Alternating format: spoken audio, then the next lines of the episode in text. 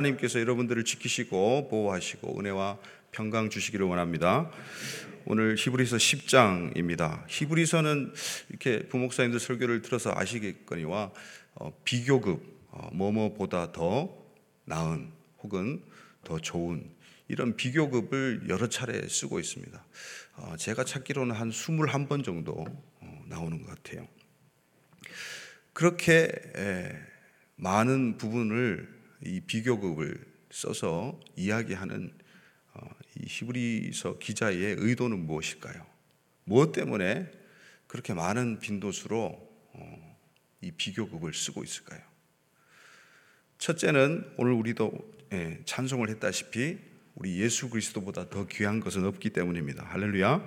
어떤 존재보다 더 나으신 천사보다 모세보다 아론보다 멜기세덱보다 훨씬 더 나으신 그 예수 그리스도. 그 예수 그리스도를 히브리서는 더 나은 이름, 더 높으신 이가 있다. 더 큰 이가 있다. 하늘보다 높으신 분. 더, 더 좋은 언약의 중보자, 더 좋은 재물, 예수 그리스도 자체를 더 좋은 재물이라고 표현을 하고요. 또 더 아름다운 직분이라고 이 예수 그리스도의 영원한 대제사장 되심을 바로 어, 직접적으로 묘사하고 있습니다. 그리고 신실하게 모세와 같이 신실하게 하나님의 집에서 그 직무를 다한 대제사장의 역할을 매우 강조하고 있는 아주 특이하고 특별한 책이 히브리서입니다. 예수 그리스도 외에 또 다른 비교급이 등장을 합니다. 그것은 바로 어, 하나님 나라입니다. 예. 오늘 우리가 어, 본문에서 읽었다시피 34절에 있죠. 더 낮고 영구한 소유가 있는 줄 알미라. 할렐루야. 예. 그 하나님 나라를 더 나은 소망, 더 나은 장막, 더 나은 소유, 더 나은 본향, 언약의 보증이라고 묘사를 합니다. 그래서 요약을 하자면 히브리서의 이 비교급의 목적은 바로 예수 그리스도와 하나님의 나라를 강조하기 위해서 그렇게 비교급을 많이 사용하고 있는 것이죠. 이 히브리서 10장, 8, 9, 10장이 이 히브리서의 핵심인 것 같아요. 어, 그래서 이 히브리서 10장은 비교급의 극치를 보여주고 있어요. 그래서 어, 내용이 다소 길지만은 어, 축약하게 되면 이제 이 구약의 율법의 제사와 예수 그리스도께서 십자가에서 흘리신 그 영단번의 제사를 확연하게 비교할 수 있게 설명해 주고 있습니다. 구약의 율법 곧 제사는 매년 드리게 되죠. 그러나 한시적입니다. 아. 그리고 그에 반해서 예수님께서 드리신 그 십자가의 영단번의 제사는 어떻습니까? 단번에 드리지만 영원한 효력이 있다. 할렐루야. 예. 그렇게 비교하고 있는 것이죠. 그래서 오늘 1절에 아, 그렇게 이야기하고 있습니다. 1절 한번 다시 보시겠습니까? 시작. 율법은 장차 올 좋은 일의 그림자일 뿐이요. 참명상이 아니므로 해마다 늘 드리는 같은 제사로는 나오는 자들을 언제나 온전하게 할 수 없느니라. 아멘. 이 율법이 장차 올 좋은 일의 그림자일 뿐이다. 이렇게 말하고 있어요. 그러니까 이 장차 올 좋은 일은 무엇입니까? 음, 앞서 말한 것처럼 두 가지가 있겠죠. 장차 올 우리 예수 그리스도 그리고 하나님 나라. 예, 그것이 아, 영원한 가장 좋은 것이 음, 되기를 아, 저와 여러분들 간절히 소망합니다. 그 그림자를 율법에서 보여주고 있는데요.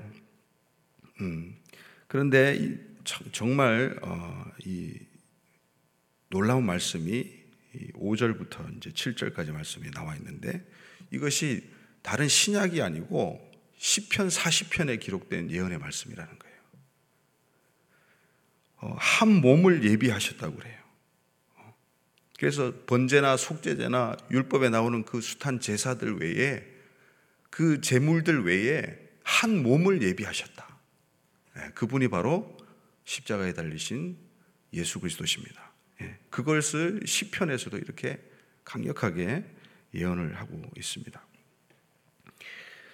율법의 제사가 아니라 예수님의 몸을 들이신 십자가의 제사가 영단번에 우리를 온전하게 하셨다는 것이죠. 어, 그 히브리서는 이제 대제사장과 대속제일이 핵심인데 음, 이 어, 레위기서를 어, 우리가 모른다면 이 히브리서를 잘 이해를 할 수가 없습니다. 어, 이 히브리서에서 레위기의 말씀을 가장 잘 어, 보여주는 그런 말씀이 있는데 히브리서 13장 11절에서 15절 말씀 한번 띄워 주실까요? 히브리서 13장 안 됐나요? 예. 13장 말씀 한번 찾아보겠습니다. 13장 예, 10절에서 11절에서 13절까지 한번 보겠습니다. 시작. 이는 죄를 위한 짐승의 피는 대제사장이 가지고 성소에 들어가고 그 육체는 영문 밖에서 불사름이라. 그러므로 예수는 자기 피로써 백성을 거룩하게 하려고 성문 밖에서 고난을 받으셨느니라. 그런즉 우리도 그의 치욕을 짊어지고 영문 밖으로 그에게 나아가자. 아멘. 자, 이 말씀이 곧 레위기 4장에 나오는 말씀과 어, 거의 같습니다. 우리 레위기 4장은 이 속죄제를 어, 설명하고 있어요. 4장 11절 12절입니다. 자, 시작. 그 수송아지의 가죽과 그 모든 고기와 그것의 머리와 정강이와 내장과 똥, 곧 그 송아지의 전체를 진영 바깥 재버리는 곳인 정결한 곳으로 가져다가 불로 나무 위에서 사르되 곧 재버리는 곳에서 불사를 지니라. 아멘. 자, 이 수송아지와 또, 어, 또 순염소, 염소나 이런 어, 재물을 피는 이제 성소에서 어, 또 뿌리게 됩니다. 뿌리게 되고 바르게 되는데 나머지 고기의 모든 부분은 이제 진영 바깥으로 가지고 가서 재버리는 곳에서 태우게 돼요. 어, 그 부분을 이야기하면서 이 히브리 기자가 아, 그 구약의 수탉에 드렸던 그 제물 수송아지와 아, 이 염소 그리고 양들 이 모든 것들이 바로 예수 그리스도를 가리킨다고 해석을 하는 것이죠. 그래서 어, 이 히브리 기자는 매우 이 제사법 율법에 정통한 유대인인 것은 분명한 사실입니다. 아, 이 히브리서가 정경에 들어온 것은 히브리서 저자가 바울일 것이라고 확신했기 때문에 어, 들어왔다고 이야기하는 부분도 있습니다. 나중에 가면 이제 디모데도 나오고 여러 이제 그런 표현들이 다른 서신서와는 좀 다르게 비춰질 수 있지만 그래도 사도 바울만큼 이렇게 히브리서 같은 어, 놀라운 서신을 쓸 사람이 없었던 것으로 사료가 됩니다. 어, 이 히브리서에서 계속 이야기하고 있는 예수 그리스도의 우월성, 어, 그 피의 영원한 대속의 그 온전함을 계속해서 강조하고 있는데요. 어, 히브리서 10장에서 쭉 이야기하면서 16절에 어, 보면 우리 히브리서 10장 16절 한번 같이 읽겠습니다. 시작. 주께서 이르시되 그날 후로는 그들과 맺을 언약이 이것이라 하시고 내 법을 그들의 마음에 두고 그들의 생각에 기록하리라 하신 후에 이렇게 어, 히브리서 10장 16절 말씀은 예레미야서 31장을 어, 인용하고 있는데요. 이 신약에서 구약 본문을 가장 길게 인용하고 있는 것이 바로 히브리서 어, 히브리서 8장입니다. 히브리서 8장 10절에 그렇게 쭉 나와 있는데요. 같은 내용이 어, 이 예레미야 31장의 긴 내용들을 어, 그대로 8장에서 이제 수록을 하고 있습니다. 그래서 이것이 굉장히 중요한 것임을 다시 한번 보여주는 것이 8장에 히브리서 8장에 언급을 했는데도 불구하고 10장에서 똑같은 말씀을 또 언급하는 거예요. 그래서 너무나 중요한 말씀으로 사료가 됩니다. 자, 우리 예레미야 말씀 한번 띄워 주실까요? 예레미야 31장 31절부터 33절까지입니다. 시작. 여호와의 말씀이니라 보라 날이 이르더니 내가 이스라엘 집과 유다 집에 새 언약을 맺으리라. 이 언약은 내가 그들의 조상들의 손을 잡고 애굽 땅에서 인도하여 내던 날에 맺은 것과 같지 아니할 것은 내가 그들의 남편이 되었어도 그들이 내 언약을 깨뜨렸음이라 여호와의 말씀이니라. 그러나 그날 후에 내가 이스라엘 집과 맺은 언약은 이러하니 곧 내가 나의 법을 그들의 속에 두며 그들의 마음에 기록하여 나는 그들의 하나님이 되고 그들은 내 백성이 될 것이라 여호와의 말씀이니라. 아멘. 이 새 언약이라고 하는 이 예레미야 31장의 이 말씀이 어, 구약과 신약을 이어주는 키 역할을 하고 있어요. 너무나 중요한 말씀입니다. 어, 그래서 유명한 어, 구약학자인 월터 카이저 박사님이라는 사람은 구약에서 4대 봉우리를 이야기합니다. 언약의 4대 봉우리. 첫 번째가 이제 창세기 3장에 나오는 여자의 후손 언약이고요.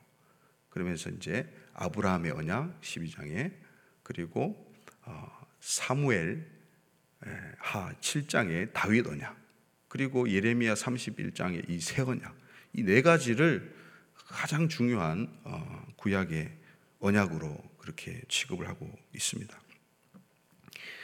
이와 똑같은 말씀이 거의 비슷한 말씀이 에스겔서도 나와요. 얼마나 중요하면 그러니까 율법으로 돌판에 기록한 그 어, 말씀이 예, 그림자였고 실제로는 하나님의 영 성령께서 우리 각 사람에게 임하셔서 그 마음판에 성령의 불로 새길 하나님의 언약. 그것이 이제 새 언약이죠. 우리 에스겔서 36장 26절 한번 보겠습니다. 시작. 또 새 영을 너희 속에 두고 새 마음을 너희에게 주되 너희 육신에서 굳은 마음을 제거하고 부드러운 마음을 줄 것이며 또 내 영을 너희 속에 두어 너희로 내 율례를 행하게 하리니 너희가 내 규례를 지켜 행하리라. 내가 너희 조상에게 준 땅에서 너희가 거주하면 그 백성이 되고 나는 너희 하나님이 되리라. 아멘. 이 예레미야서 말씀과 굉장히 유사한 말씀이죠. 예레미야나 에스겔이나 한 성령 안에서 같은 예언을 하고 있습니다. 그 예언이 오늘 이 시대에 저와 여러분들 가운데 임한 줄 믿습니다. 할렐루야. 네. 그렇기 때문에 오늘 우리가 성령을 강구하면서 하나님의 말씀을 지키고자 또 발부둥 치면서 이렇게 새벽 자단을 싸우면서 또 셀 어, 리더니까 또 이렇게 나오시고 할렐루야. 예. 아, 우리 성령을 의지하는 또 새벽 되기를 하루 되기를 예수님의 이름으로 축원합니다. 어, 율법의 그 제사가 폐하여지고 예수님의 피가 더 낫다는 그 어, 증거. 아니 더 나은 정도가 아니라 예수님의 피가 완전히 그 율법과 모든 구약의 제사를 대체할 수 있는 근거가 무엇일까요? 그것은 오늘 본문에도 나오다시피 어, 휘장 가운데로 찢으시고 휘장 가운데를 찢었다고 나오죠. 어떤 복음서에는 위에서부터 아래로 찢어지고 휘장이 성전의 휘장이 어떤 복음서에는 가운데부터 찢어졌다고 이렇게 기록되어 있지만 어, 휘장이 가운데서 찢어지고 지성소로 들어갈 수 있는 길을 열어주셨어요. 그래서 이 히브리서 가장 어, 유명한 말씀이 바로 오늘 본문에 나오는데요. 우리 10장 19절 20절 같이 읽겠습니다. 시작. 그러므로 형제들아 우리가 예수의 피를 힘입어 성소에 들어갈 담력을 얻었나니 그 길은 우리를 위하여 휘장 가운데로 열어 놓으신 새로운 살 길이요 휘장은 곧 그의 육체니라. 아멘. 예수님께서 어, 휘장이 되셨단 말이죠. 찢기셨단 말이죠. 어, 가로막혀 있던 그 휘장을 어, 예수님으로 묘사하고 있어요. 이 얼마나 탁월한 해석인지 모르겠어요. 그래서 예수님께서 십자가에 딱 돌아가실 때에 그것을 십자가에 있었던 십자가 밑에서 바라보았던 그런 증인들이 이 성전에서 찢겨진 그 휘장을 보았을 것으로 추정이 됩니다. 그래서 그 위치가 아마도 성전 성전 문이 있는 아, 그 동쪽 동쪽 문이 유일하거든요. 어, 그 동쪽을 쭉 가다 보면 감남산이 있어요. 그 감남산에서 예수, 님께서 십자가에 돌아가셨을 것이다. 그렇게 보는 사람들도 있습니다. 근데 그 감남산이 한때는 뭐 수백 명 어, 십자가에 달린 그런 장소였기도 해요. 어, 그리고 그 감남산에서는 사람들의 인두새, 머리새죠, 그죠? 인두새를 매긴다고 어, 거기에 예, 그 통관 그 시설을 만들어 놓고 사람들이 올 때마다 예루살렘에 들어올 때마다 인두세를 받았던 것이죠. 인두세. 그래서 그 사람의 머리를 뜻하는 어, 이 해골을 뜻하는 어, 굴굴타 우리가 잘 아는 골고다. 그 골고다 언덕이 다름 아닌 감남산에 있었다는 것이죠. 그래서 감남산에서 예수님께서 돌아가실 때에 휘장이 찢기시고 확실히 그 증인들이 나타났고 그것을 또 증명해 주는 것이죠. 예수님의 피가 완전히 율법의 제사를 대체할 수 있었던 것, 그것은 바로 휘장 가운데를 찢으시고 지성소로 들어갈 수 있는 길을 예수님께서 열어 주셨기 때문입니다. 그 히브리서 10장 20절에 나오는 새로운 살 길이라는 표현이 있습니다. 새로운 살 길. 이 새롭다는 말은 프로스 파토스라는 말인데 앞에서 죽인다는 말이에요. 그리고 금방 도살한 짐승의 고기가 싱싱하다. 아주 이, 사체가 식지 않고 따끈따끈한 갓 죽여서 갓 나온 그 살코기 그것을 가리키는 거예요. 예수님이 2000년 전에 돌아가셨음에도 불구하고 예수님의 그 영단번의 십자가 제사는 온전한 제사이기 때문에 2000년이 지나도 앞으로 또 2000년이 만약에 지날지라도 주님 오시지 않는다면 그 오고 가는 수많은 세대 믿는 자들에게 예수님의 피가 효력이 있지 않겠습니까? 할렐루야. 그 사람들마다 그 시대마다 뚝뚝 떨어지는 예수님의 그 싱싱한 육체, 싱싱한 그 피, 그 피가 여전히 새로운 살길이 되어서 각자들에게 또 교회와 성도들에게 임한다는 것이죠. 그것이 어떻게 임하느냐?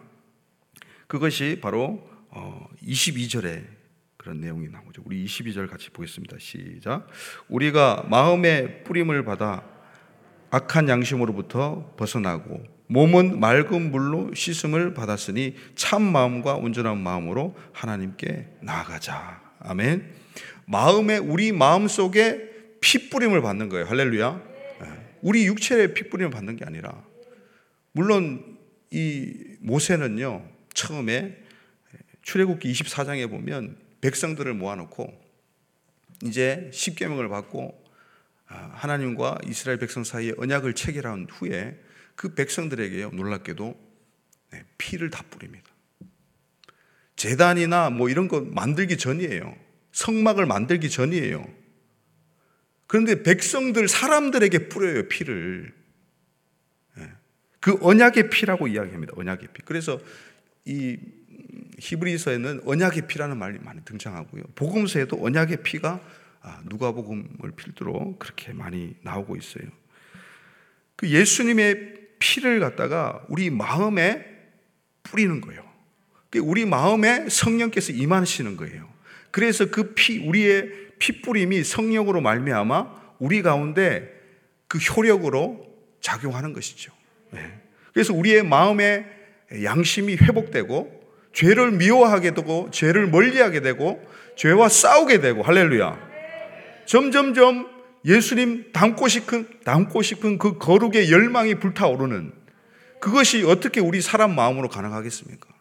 성령의 성령의 능력으로 말미암는 우리 마음과 양심에 우리 영혼에 예수 그리스도의 핏부림의 역사 할렐루야 그것이 바로 능력이 된단 말이죠. 그것이 예수님의 피가 우리에게 효력을 끼치게 되는 것이 바로 이 마음에 예수님의 피를 뿌리게 되고 또 하나 23절입니다. 23절 시작. 또 약속하신 이는 믿으시니 우리가 믿는 도리의 소망을 움직이지 말며 굳게 잡고 아멘.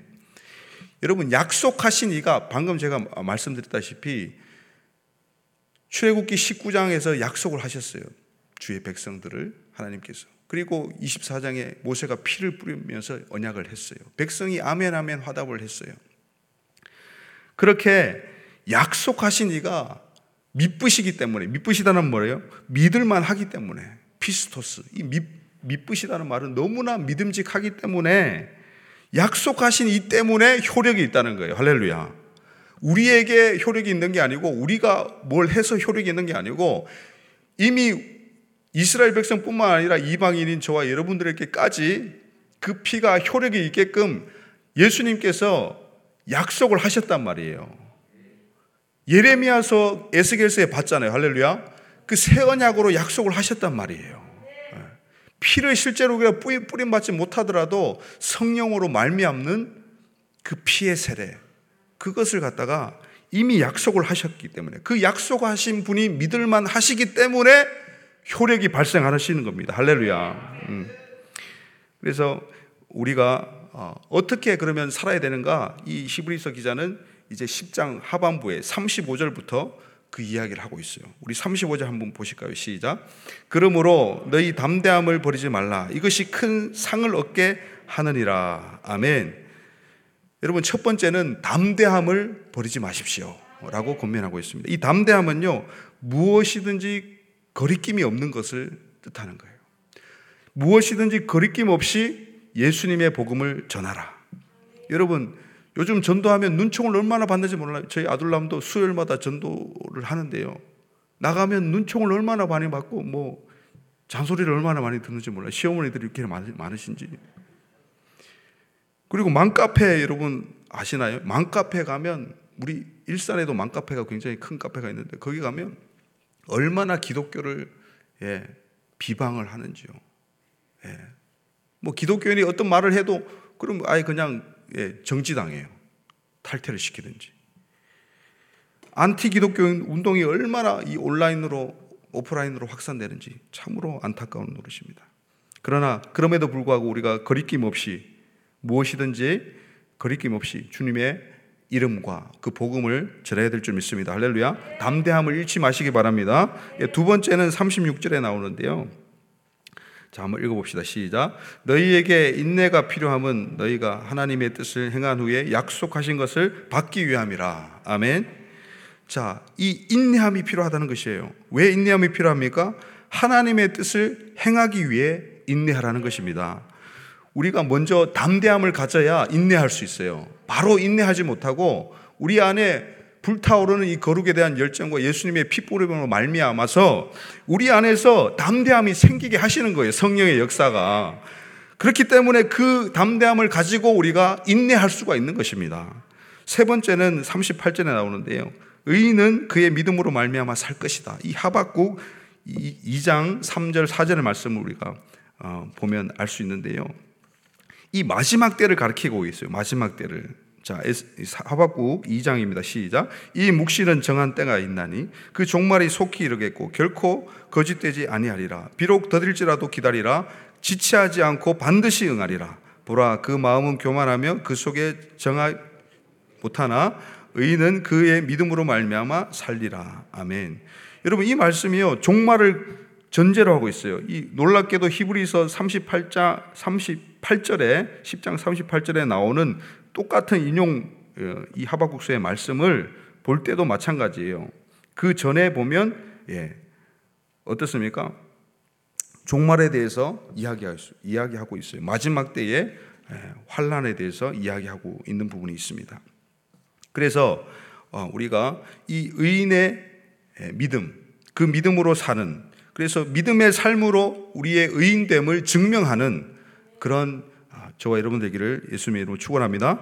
그 믿음으로 증명하는 것을 권면하고 있고 마지막으로는 39절입니다. 39절 시작. 우리는 뒤로 물러가 멸망할 자가 아니요 오직 영혼을 구원함에 이르는 믿음을 가진 자니라. 아멘. 뒤로 물러가지 말아요. 믿음의 전진이 있어야 될줄 믿습니다. 믿음의 전진으로 영혼을 보존하는 거예요. 구원에 이르는 거예요. 할렐루야. 베드로서 1장 9절에 아, 보면 그죠? 어, 믿음의 결국 곧 영혼의 구원을 받으리라. 할렐루야. 예. 그 말씀을 우리가 간직하면서 우리 마지막으로 베드로서 1장 9절에 나오는 그 믿음의 결국 영혼의 구원 그 바로 전에 어떤 말씀이 있는지 한번 보세요. 1장 7절입니다. 시작. 너희 믿음의 확실함은 불로 연단하여도 없어질 금보다 더 귀하여 예수 그리스도께서 나타나실 때에 칭찬과 영광과 존귀를 얻게 할 것이니라. 아멘. 이 믿음과 구원은요, 이렇게 베드로서도 종말론적으로 보고 있어요. 마지막 때 예수님께서 오실 것이다. 심판하실 것이다. 할렐루야. 우리를 구원하실 것이다. 그 종말론적인 믿음이 우리 가운데 강력해야 현실을 우리가 뚫어내고 믿음으로 인내하고 승리할 수 있는 줄 믿습니다. 할렐루야. 그렇기 때문에 이제 10장 지나면 11장에서 믿음의 선진들에 대해서 믿음에 대해서 그토록 이야기하고 있는 거예요. 그 전에 이제 10장 이 하반부에서 믿음에 대해서 이제 깔아주고 있는 거예요.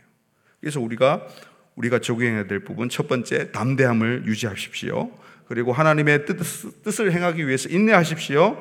믿음의 삶으로 의인됨을 증명해 주십시오. 그리고 믿음의 전진으로 영혼을 보존하고 구원하십시오. 할렐루야. 그런 은혜가 있기를 예수님의 이름으로 축원드립니다.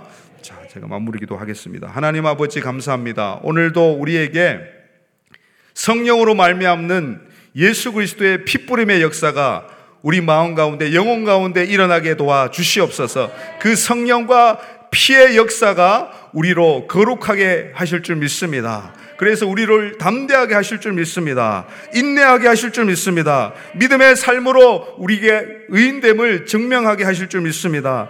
뒤로 돌아가지 않고 우리가 믿음의 전진으로 계속 전진해서 영혼의 구원을 이루게 도와 주시옵소서. 감사하고 예수님의 이름으로 기도드리옵나이다. 아멘. 주여, 주여, 주여.